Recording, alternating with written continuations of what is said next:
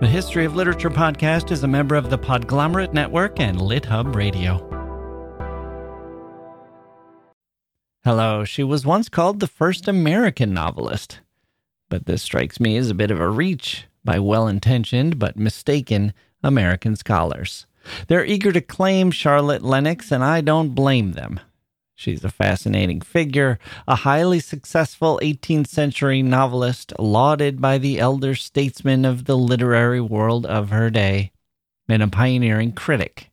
She's the author of The Female Quixote, a book that would be worth a, a look on the title alone, and a book about Shakespeare that says, hang on, here's a genius, but can we express a few doubts?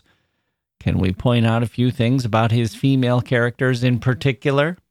She's largely forgotten today, but she was a fixture of the 18th century.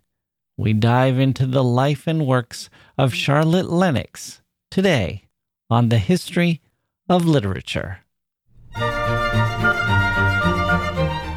Okay, here we go. Welcome to the podcast. I'm Jacke Wilson. We're giving Emily Dickinson the day off today so we can get straight to our main topic.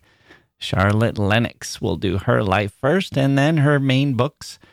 And then, because we could all use a little dessert now and then, we'll throw in a My Last Book. We'll ask Camus scholars, Laura Marris and Alice Kaplan, what they would choose as the last book they will ever read. Let's get the American claim out of the way. Where did that come from? Charlotte Lennox was born in, uh, or born as Charlotte Ramsay sometime around 1729. Most likely she was born in Gibraltar. Her father was a Scottish captain in the British Army. Her mother was Scottish and Irish. They were in Gibraltar on their way to England, where they lived for the first 10 years of Charlotte's life as her father moved from seafaring to landlubbing of sorts, becoming a lieutenant or lieutenant.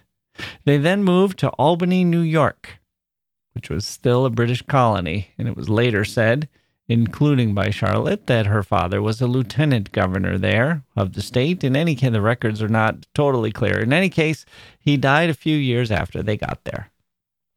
Charlotte was sent back to live with her mother's sister, but while she was en route, the family experienced some tragedy. A son died, the mother kind of fell apart, and Charlotte needed to find another spot. She became a companion to Lady Isabella Finch who was impressed by Charlotte's writings. Charlotte was only 14 at the time. By 17, she was already a published poet. She got married, took her husband's name of Lennox. Her husband was kind of a ne'er do well.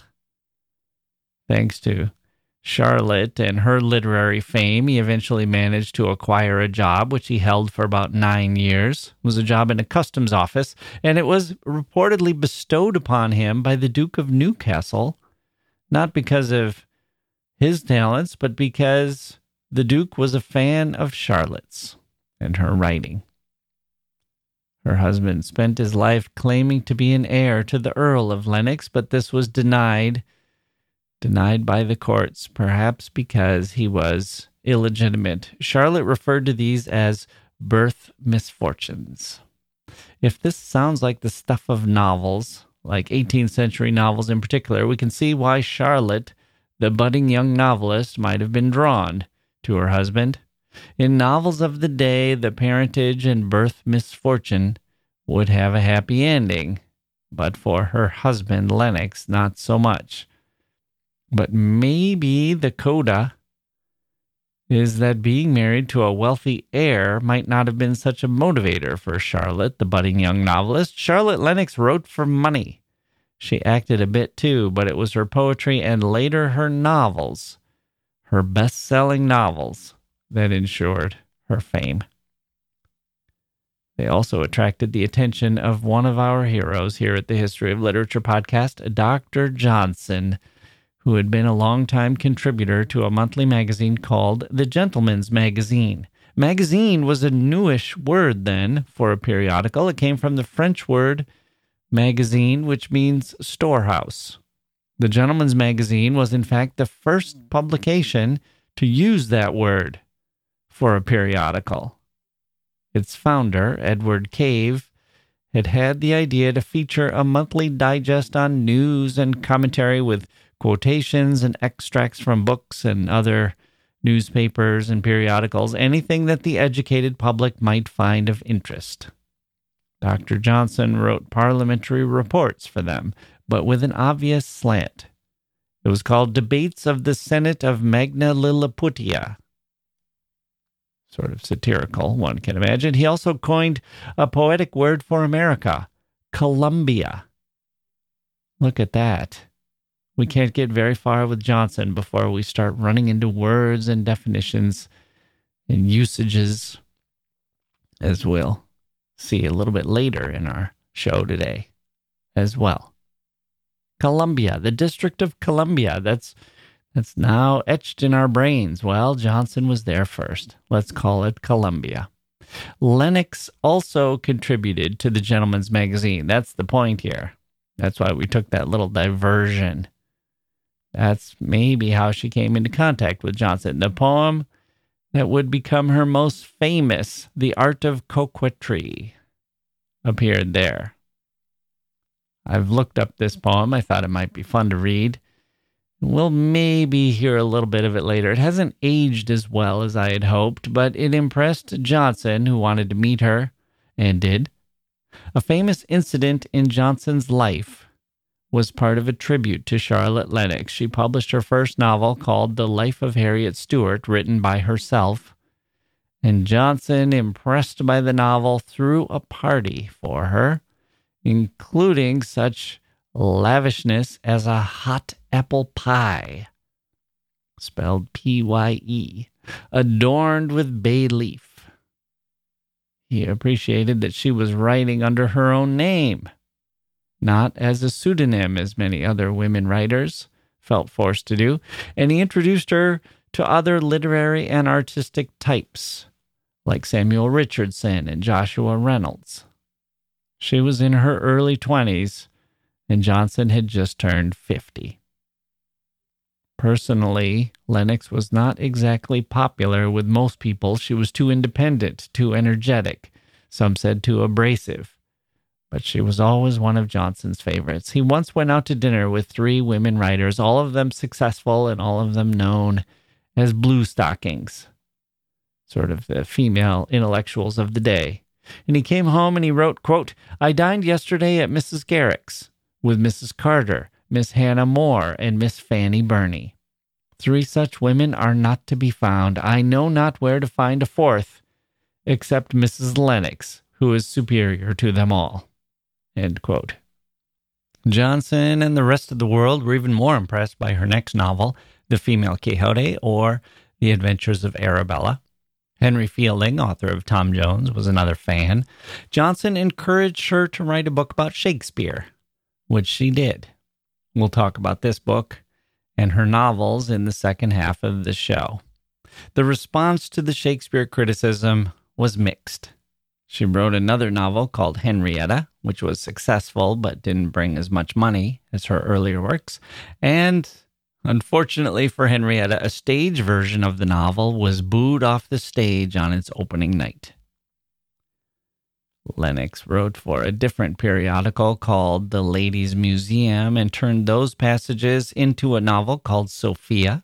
She wrote another play that had some success, and in 1790 she finally published her last book, Euphemia, an epistolary novel set in pre revolution New York, a throwback to her childhood. This might be why her her reputation as an American novelist had come about. Some of her books, this book, Euphemia, another book has a character who comes from America on her way to England. All these were part of her experience, but she actually, I would say, was not exactly American, even though she lived there for a few years when she was younger. Her great fan, after this book came out, 1790, her great fan and protector, Dr. Johnson, had died six years before, and her money was running out. She was now something like 60. She spent the rest of, the rest of her life broke in 1804, at 73 or so, her birth year is still in dispute, so we don't know her exact age. She died and was buried in an unmarked grave.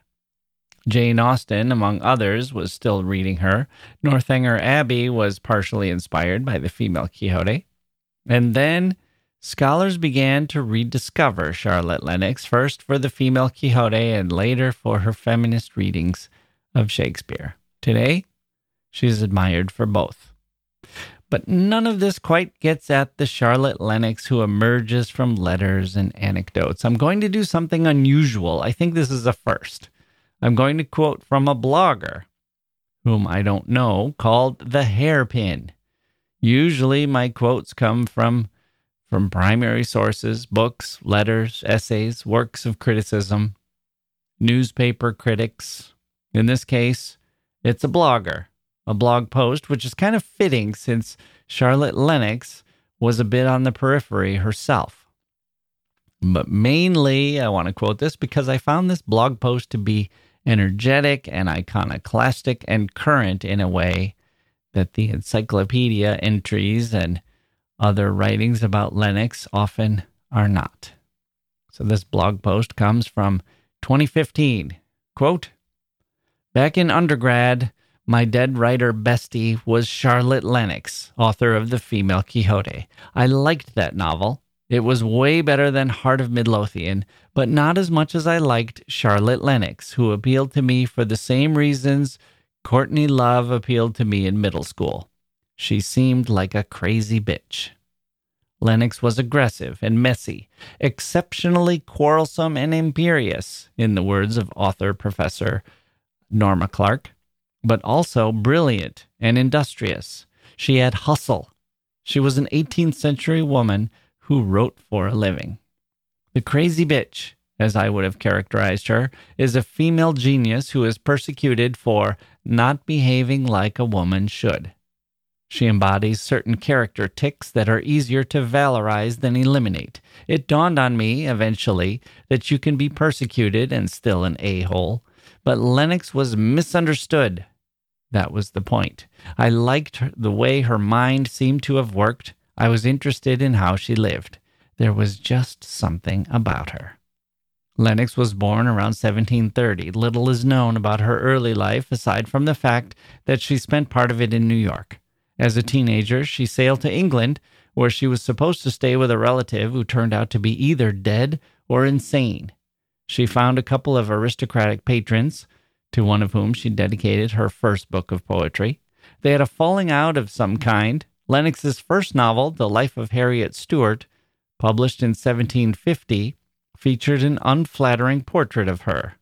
Lady Mary Wortley Montagu, a friend of the slandered, was roused into great surprise and indignation by the monstrous abuse. Some of Lennox's most noteworthy haters were respectable women partly because she goaded them, and partly because her attitudes scraped their sensibilities.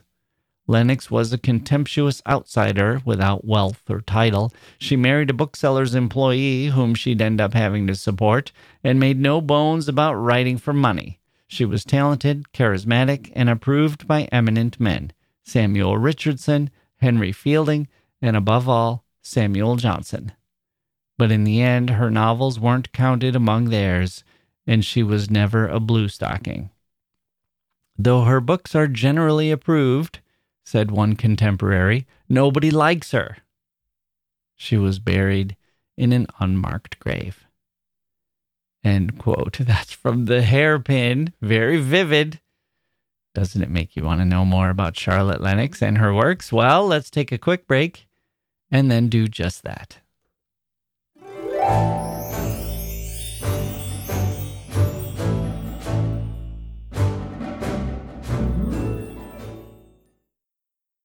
Hey grown-ups, the Cat in the Hat cast is a new podcast from Wondery, perfect for the whole family.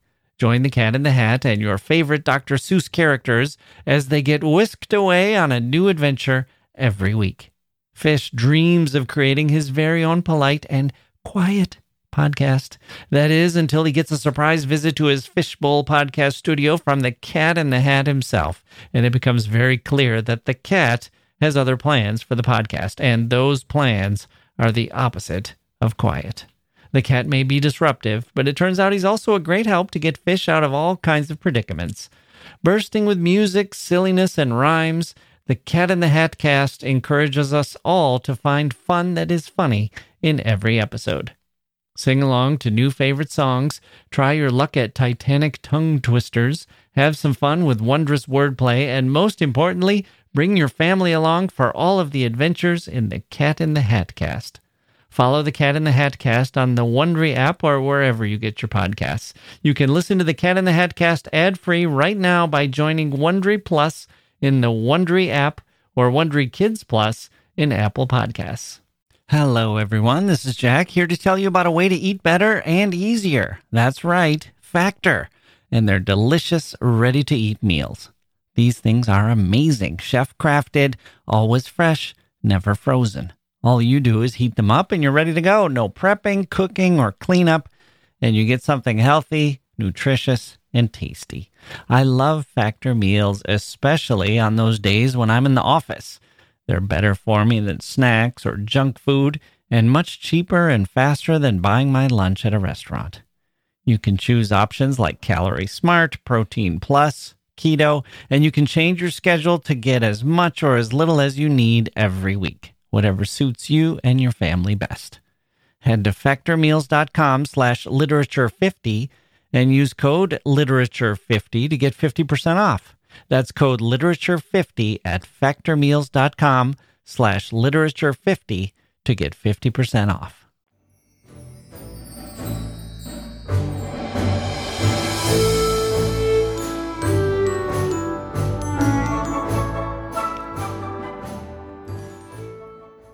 Okay, The Art of Coquetry I read a lot of other poems looking for one that was better, but in the end, I agreed with the critics who say that this might be the best example of Charlotte Lennox's poetry, or, or her poetry at its best, maybe I should say.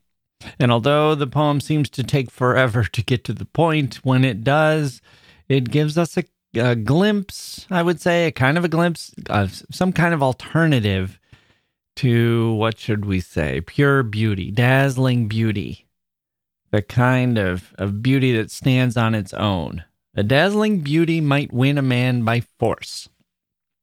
But there's a nimbler game afoot, says the poem, which is not to aim for the head, but for the soul. And this is by playing a little hard to get. This is the, the tactic of shyness, bashfulness, being reserved.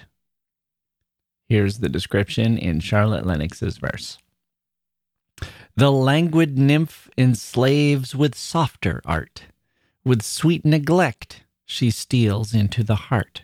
Slowly she moves her swimming eyes around, conceals her shaft, but meditates the wound. Her gentle languishments the gazers move, her voice is music, and her looks are love. To few, though nature may these gifts impart, what she withholds the wise can win from art. Then let your airs be suited to your face, nor to a languished tack a sprightly grace. The short round face, brisk eyes, and auburn hair must smiling joy in every motion wear. The quick, unsettled glance must deal around, hide all design, and seem by chance to wound. Dark rolling eyes a languish may assume, These the soft looks and melting airs become, The pensive head upon the hand reclined, As of some sweet disorder filled the mind. Let the heaved breast a struggling sign restrain, And seem to stop the falling tear with pain. The youth who all the soft distress believes, soon wants the kind compassion which he gives. But beauty, wit, and youth may sometimes fail, nor always o'er the stubborn soul prevail. Then let the fair one have recourse to art, who cannot storm may undermine the heart. First form your artful looks with studious care, from mild to grave, from tender to severe. Oft on the careless youth your glances dart, a tender meaning let each glance impart. Whene'er he meets your looks with modest price, and soft confusion turn your eyes aside. Let a soft sigh steal out, as if by chance, then cautious turn and steal another glance. As admired as her poems were, and as her stage adaptations sometimes were, and her acting was, I think it's in her novels where she found her voice, and that that continued that voice continued into her book on Shakespeare. We begin when looking at her novels with the life of Harriet Stuart, which has been described as a quote amatory romp end quote. This is in that great tradition of books where the characters have been inspired by the books they're reading, the wild romantic adventures, which leads them into wild romantic adventures of their own. Horrid romances have turned the girl's brain, Harriet's mother observes. There is heavy sighing and excessive weeping and deep remorse. Ups and downs for a character who is almost comically self centered, delusional. Harriet is a young woman taking the journey that Lennox herself took from America to England by coach, carriage, and ship. On the way, her beauty attracts the attentions of men, leading to some dangerous situations. The sea captain, for example, chases her around his cabin. But as she is determined to preserve her honor, she stabs him and heads for a window to jump into the ocean. It's the kind of book where the protagonist is chased by Indians on one page, saved by a captain who's in love with her, and then on the next page, the protagonist, now that they've arrived at the relatively safe position of a fort, is concerned about whether she'll be dining with two gentlemen alone or whether she'll have a chaperone. Even in the midst of adventures, one must preserve one's reputation and heed all the niceties of polite society. Virtue comes with rules and struggle. Let's hear a little bit of the book. This is fairly early when she's been traveling with a man named Belmine, who is in love with her, but who now has decided to let her go. My virtue took the alarm at this sudden change. I saw nothing in his looks that spoke him so calm and moderate. His glances were tender and passionate. He grasped my hand with an eager pressure and waited for my answer with a trembling impatience, all which spoke too much of the interested, designing lover to leave me a possibility of doubting that he was med- meditating some stratagem to ensnare me. Though my heart labored with the blackest suspicions, yet my delicacy suggested a behavior that argued the utmost confidence in his promises. He desired his brother to give orders for the chaise to be got ready early in the morning to carry me to Fort H, which I found by their discourse was not many miles off. While he was gone to give the necessary orders for my journey, my artful lover, under the pretense of taking leave of me forever, pressing me eagerly in his arms, snatched several kisses by force without my being able to disengage myself.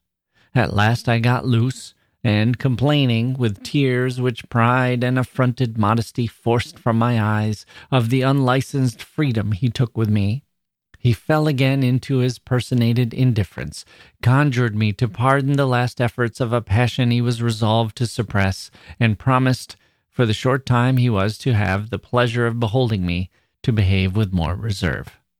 Mr. Belmine now returned and told me he had given directions to have a chaise ready, and that he would attend me at what hour I pleased to Fort H. I named eight the next morning, and expressing an inclination to retire, Mrs. Saunders was called to attend me to my room.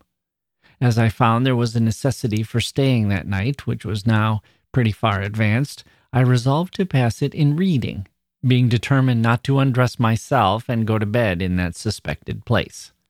I dismissed Mrs. Saunders, who offered to stay with me, not being desirous of having a companion of her stamp. When she was gone, I fastened the door with great care and sat down to meditate on the mysterious behavior of Belmine.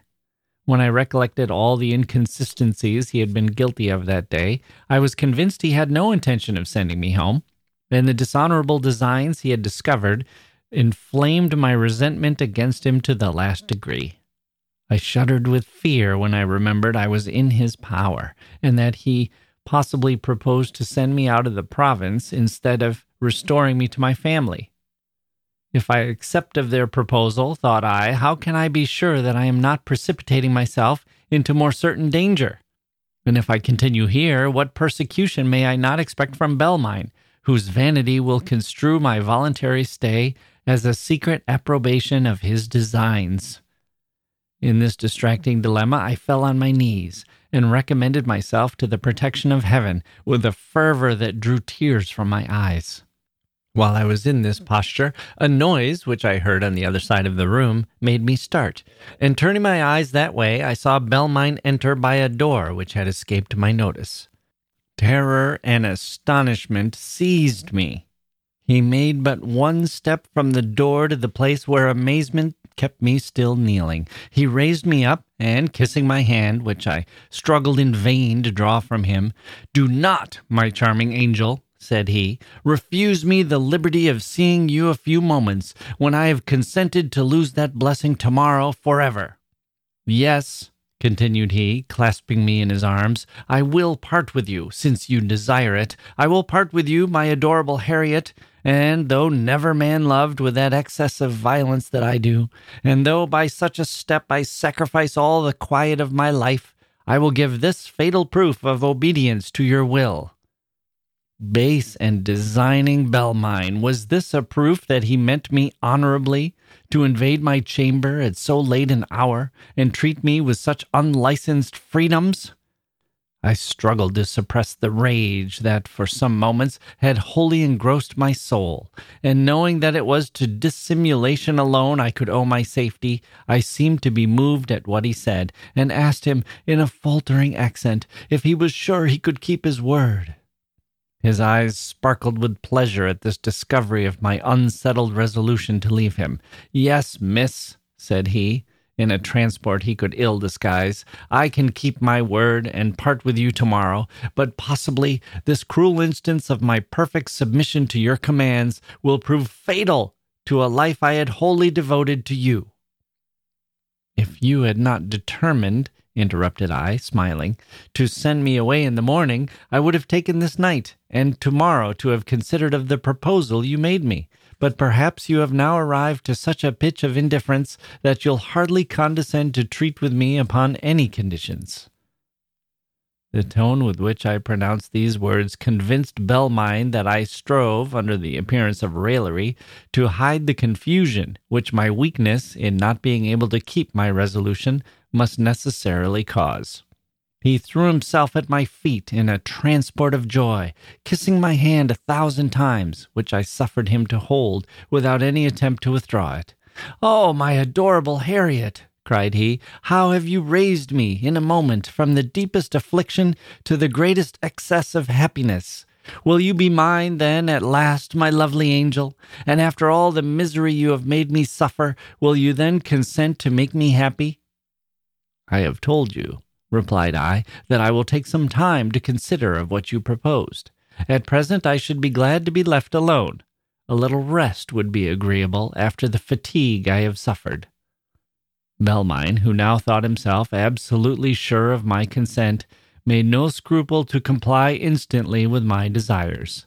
He again put on the submissive lover, and, kissing my hand respectfully, took his leave. I followed him to the door by which he had entered, and observed it led to a pair of back stairs.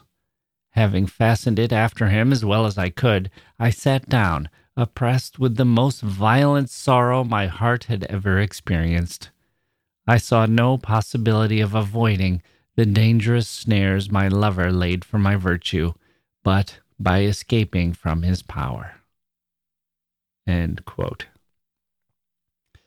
Harriet Stuart is very aware of her virtue and the necessity of keeping it intact. It's in, constantly on her mind, and her conduct is intensely devoted to it, though she has to work through all the conflicts and obstacles and and uh, invaders of that virtue. If the part about her being affected by reading romance novels and then living through the kinds of adventures herself, if that reminds you of Cervantes and Don Quixote, immersed in tales of chivalry and going hog wild with pseudo chivalric adventures as a result, then you're ready to hear about Lennox's second novel, The Female Quixote. Here we have another beautiful and spirited protagonist, in this case, Arabella, who lives in a castle where she finds a batch of French romances in her father's library.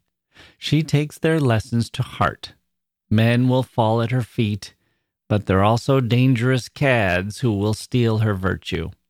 A gardener must be a prince in disguise, and so on. Her actions and general naivete lead to confusion and all around hijinks as she continues with her journey to Bath and London, misreading situations and inadvertently wreaking havoc wherever she goes. Meanwhile, her cousin Glanville is in love with her. He sees that she's full of mistaken ideas, but he loves her anyway. And this is important. Glanville is an important figure because her father has said that only if she marries Glanville, this is what he had declared upon his death, she will lose her portion of the estate if she does not marry him. So he's hovering in the background. Meanwhile, his friend Sir George Bellmour takes the opposite approach, trying to win her over, not through patience and tolerance of her mistaken ideas, but but acting he decides to act like a character straight out of the romances. Be what she wants, be what she's looking for. Finally, toward the end of the book, she throws herself in the Thames to escape some horsemen whom she assumes to be ravishers. She becomes sick, a doctor arrives and explains the difference between literature and reality. Then she recovers and decides to marry Glanville. After all, good news for her fortunes. The last chapter of the book sounds suspiciously like Dr. John, or maybe it's the second to last chapter. One of those last ending chapters sounds like Dr. Johnson who by this time had already baked her the magnificent apple pie and crowned her with laurel after her the publication of Harriet Stuart. Maybe he revised this chapter, maybe or maybe she was channeling him somehow, got his prose, the sound of his prose into her works. Maybe he just actually wrote it straight out. It's not clear. There's some textual evidence, but it's been disputed. But anyway, I don't think that his involvement detracts from her achievement. If you were writing a thriller and Stephen King loved it so much that he wanted to contribute a few paragraphs or a chapter, I'd view that as a testament to your greatness rather than any kind of smear against it. Don't you think? Okay, let's take a quick break and then we'll hear some of the female Quixote, a very funny passage.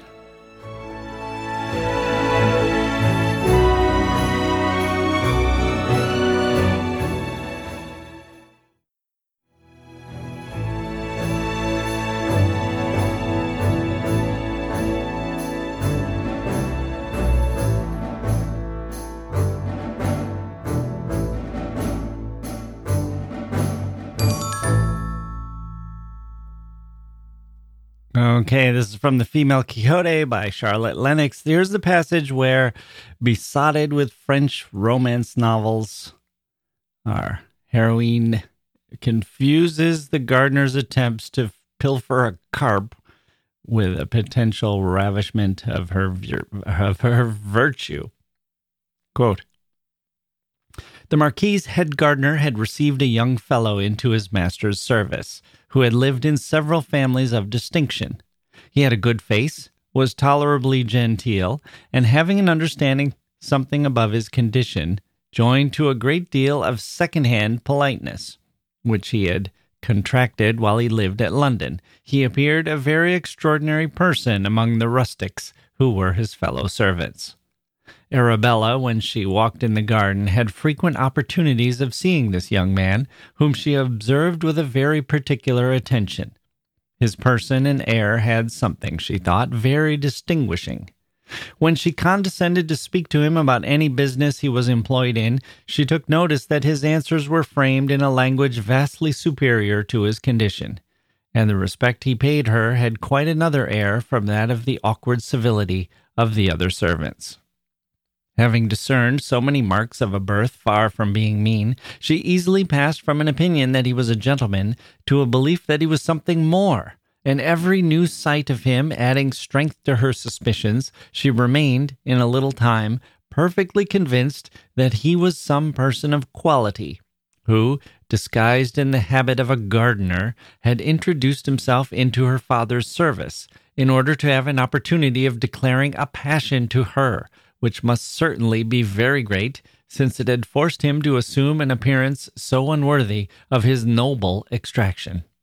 Wholly possessed with this thought, she set herself to observe him more narrowly, and soon found out that he went very awkwardly about his work, that he sought opportunities of being alone, that he threw himself in her way as often as he could, and gazed on her very attentively. She sometimes fancied she saw him endeavor to smother a sigh when he answered her any question about his work, once saw him leaning against a tree with his hands crossed upon his breast, and having lost a string of small pearls, which she remembered he had seen her threading as she sat in one of the arbors, was persuaded he had taken it up and kept it for the object of his secret adoration.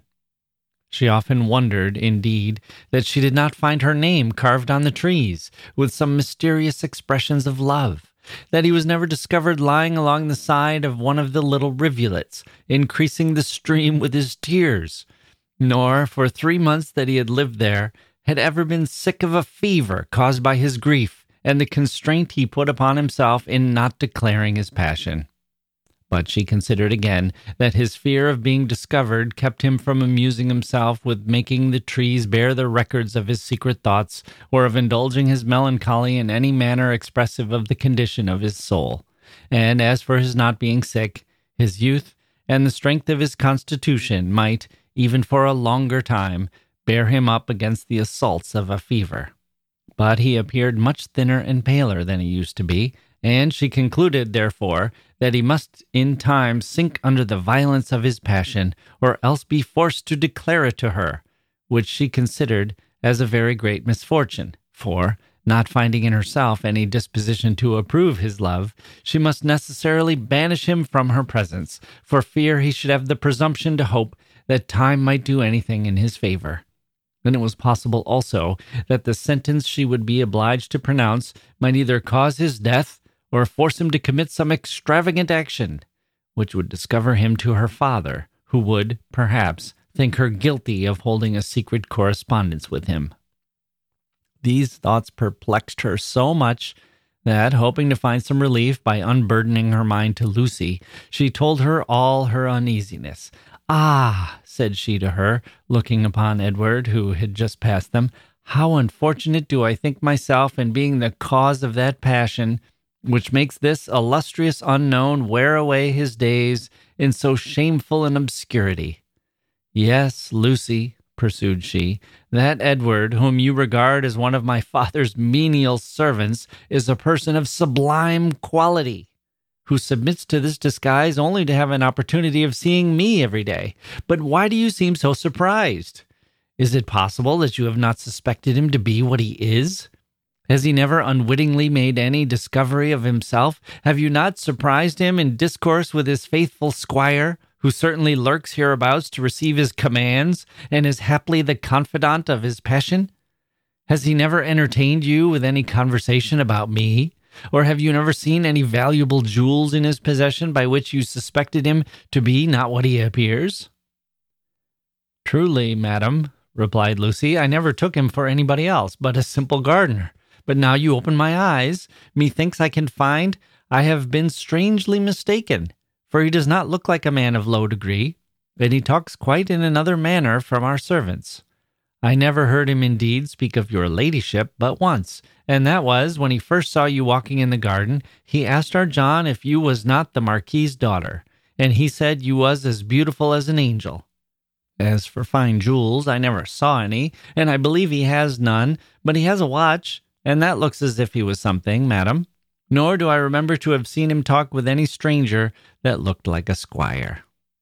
Lucy, having thus with her usual punctuality answered every question her lady put to her, proceeded to ask her what she should say if he should beg her to give her a letter as the other gentleman had done.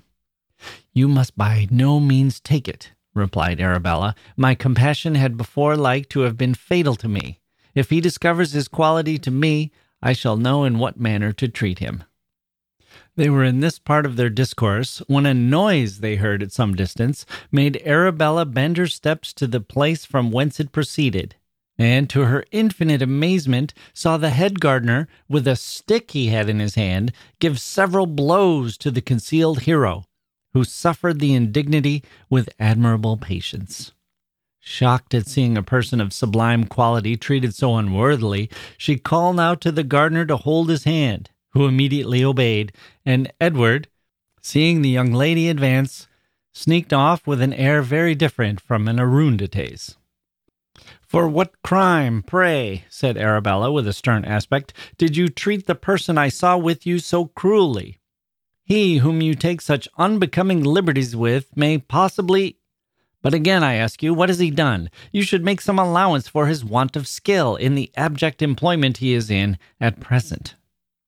It is not for his want of skill, madam, said the gardener, that I corrected him. He knows his business very well, if he would mind it. But, madam, I have discovered him.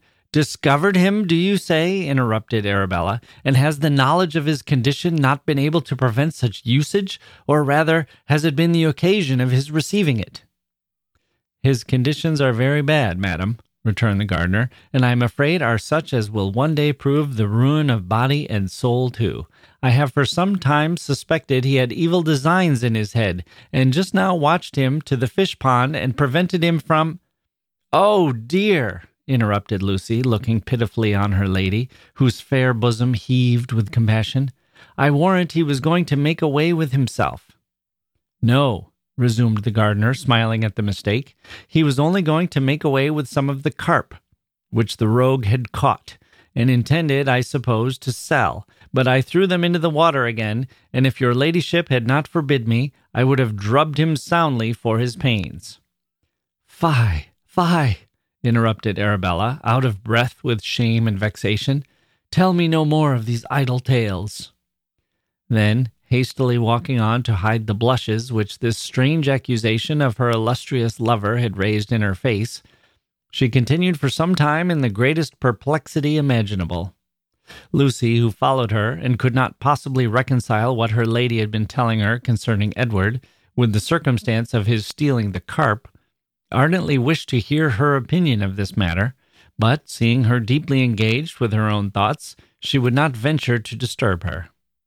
Arabella, indeed, had been in such a terrible consternation that it was some time before she even reconciled appearances to herself. But as she had a most happy facility in accommodating every incident to her own wishes and conceptions, she examined this matter so many different ways drew so many conclusions, and fancied so many mysteries in the most indifferent actions of the supposed noble unknown, that she remained at last more than ever confirmed in the opinion that he was some great personage, whom her beauty had forced to assume an appearance unworthy of himself. When Lucy, no longer able to keep silence, drew off her attention from those pleasing images by speaking of the carp stealing affair again. Arabella, whose confusion returned at that disagreeable sound, charged her in an angry tone never to mention so injurious a suspicion any more. For, in fine, she said to her, do you imagine a person of his rank could be guilty of stealing carp? Alas, pursued she, sighing, he had indeed some fatal design, and doubtless would have executed it had not this fellow so luckily prevented him. But Mr. Woodbine, madam, said Lucy, saw the carp in his hand. I wonder what he was going to do with them. Still, resumed Arabella, extremely chagrined, still will you wound my ears with that horrid sound? I tell you, obstinate and foolish wench, that this unhappy man went thither to die, and if he really caught the fish, it was to conceal his design from Woodbine. His great mind could not suggest to him that it was possible he might be suspected of a baseness like that this ignorant fellow accused him of. Therefore he took no care about it, being wholly possessed by his despairing thoughts.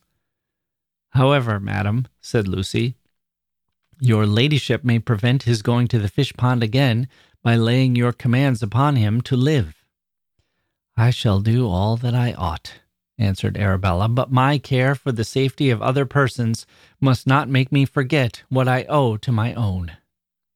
as she had always imputed Mr. Hervey's fancied attempt to carry her away to the letter she had written to him, upon which he had probably founded his hopes of being pardoned for it, she resolved to be more cautious for the future in giving such instances of her compassion, and was at a great loss in what matter, manner to comfort her despairing lover without raising expectations she had no inclination to confirm.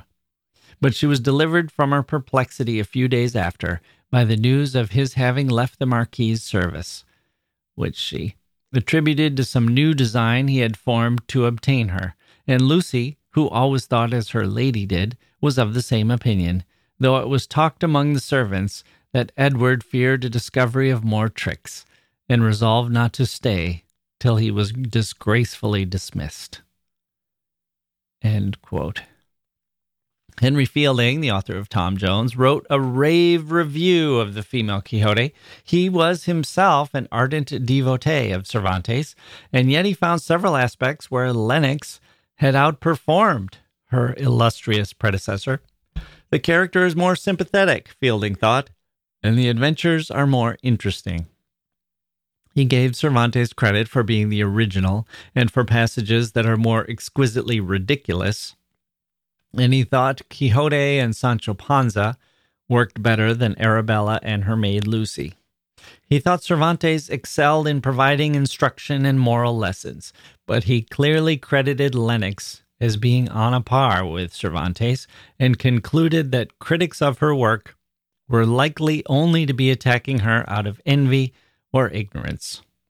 And finally, we turn to her work on Shakespeare, which Dr. Johnson had urged her to undertake.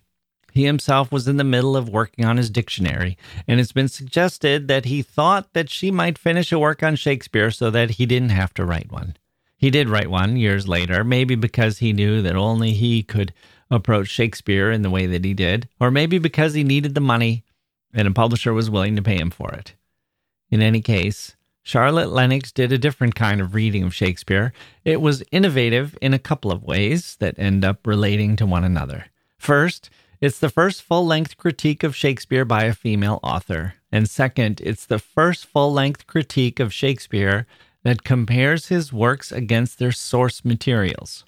This is one of my favorite ways to read Shakespeare, by the way. I love looking at his artistic choices by comparing the passages of the histories or the other plays or whatever else came before those to see what Shakespeare did with them. You can see a genius at work adding elements or sometimes subtracting them to make the characters and their motivations more pronounced and dramatic.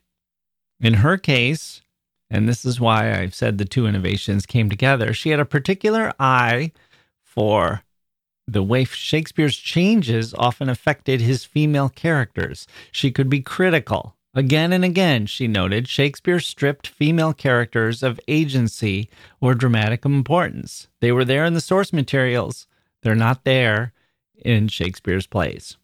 She disapproves of the trial at the start of King Lear, for example, which Shakespeare invented and which she found absurd.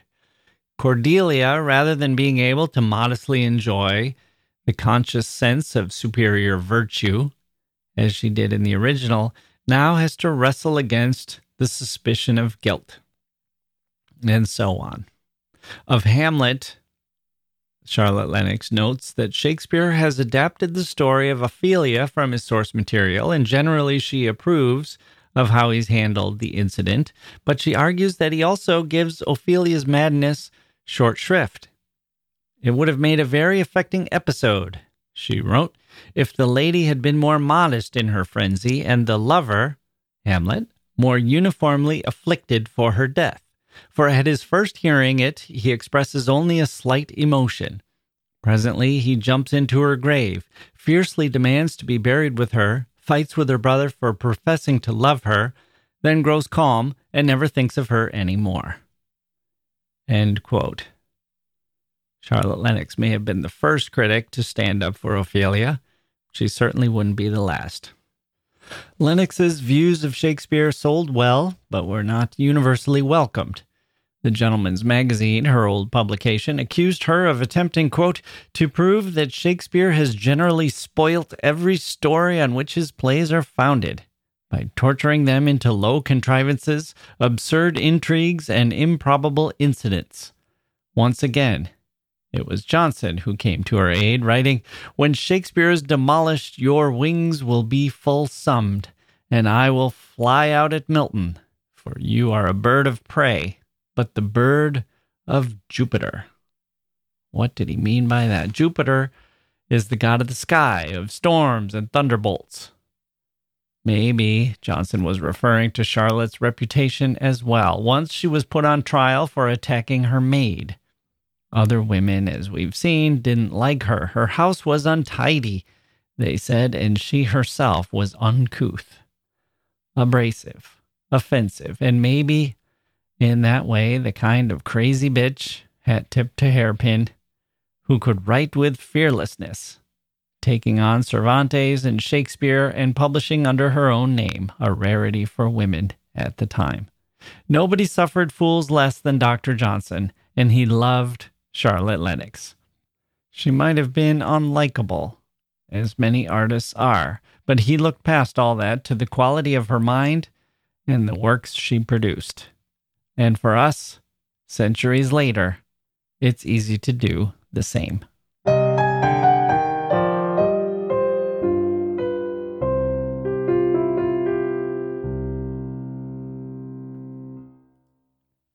And finally, we turn to two scholars who together wrote a pandemic inspired take on Camus and the plague. After my conversation with them, I asked them a special question. Okay, we're joined now by Laura Marris and Alice Kaplan, author of States of Plague, reading Albert Camus in a Pandemic. Laura and Alice, this question comes from a listener who asks, What do you want your last book to be? This will be the last book you will ever read. You can either choose one that exists or describe one that has not yet been written.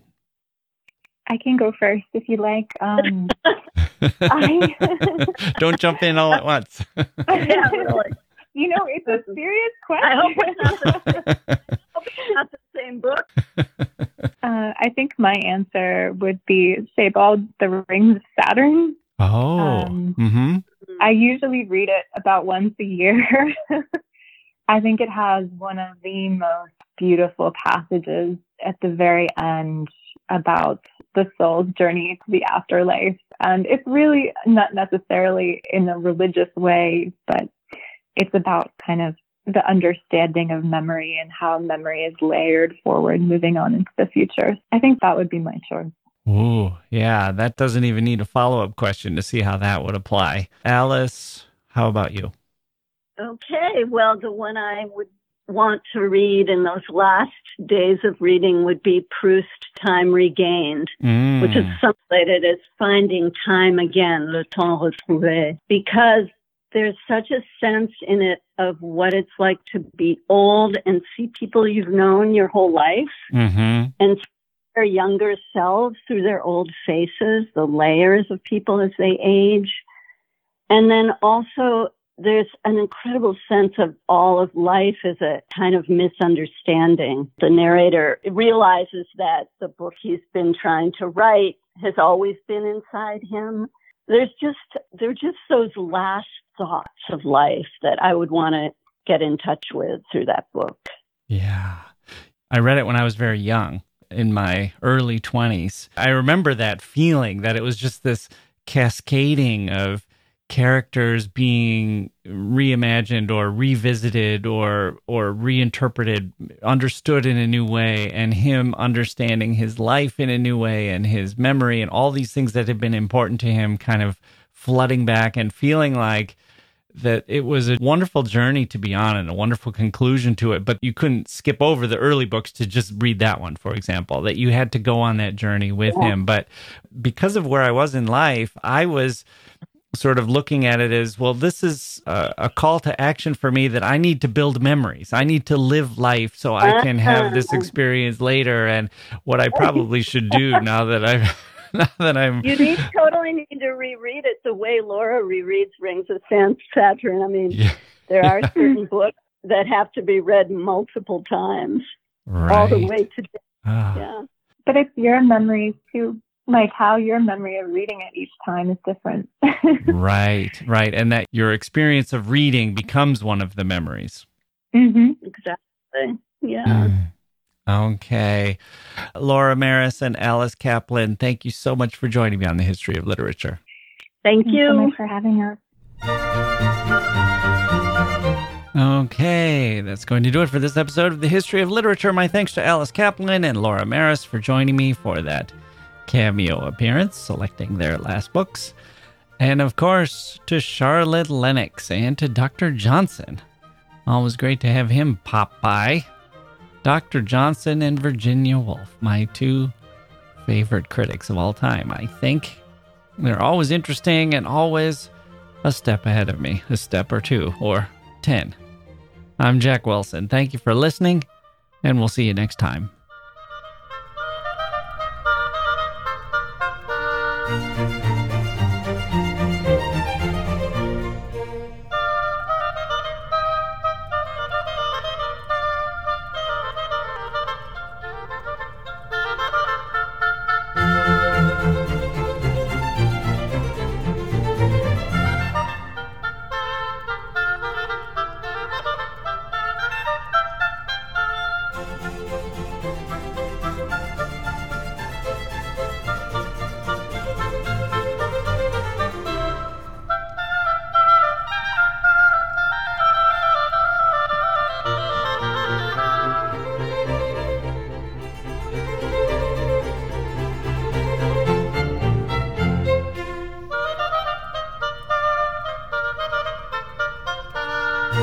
Thank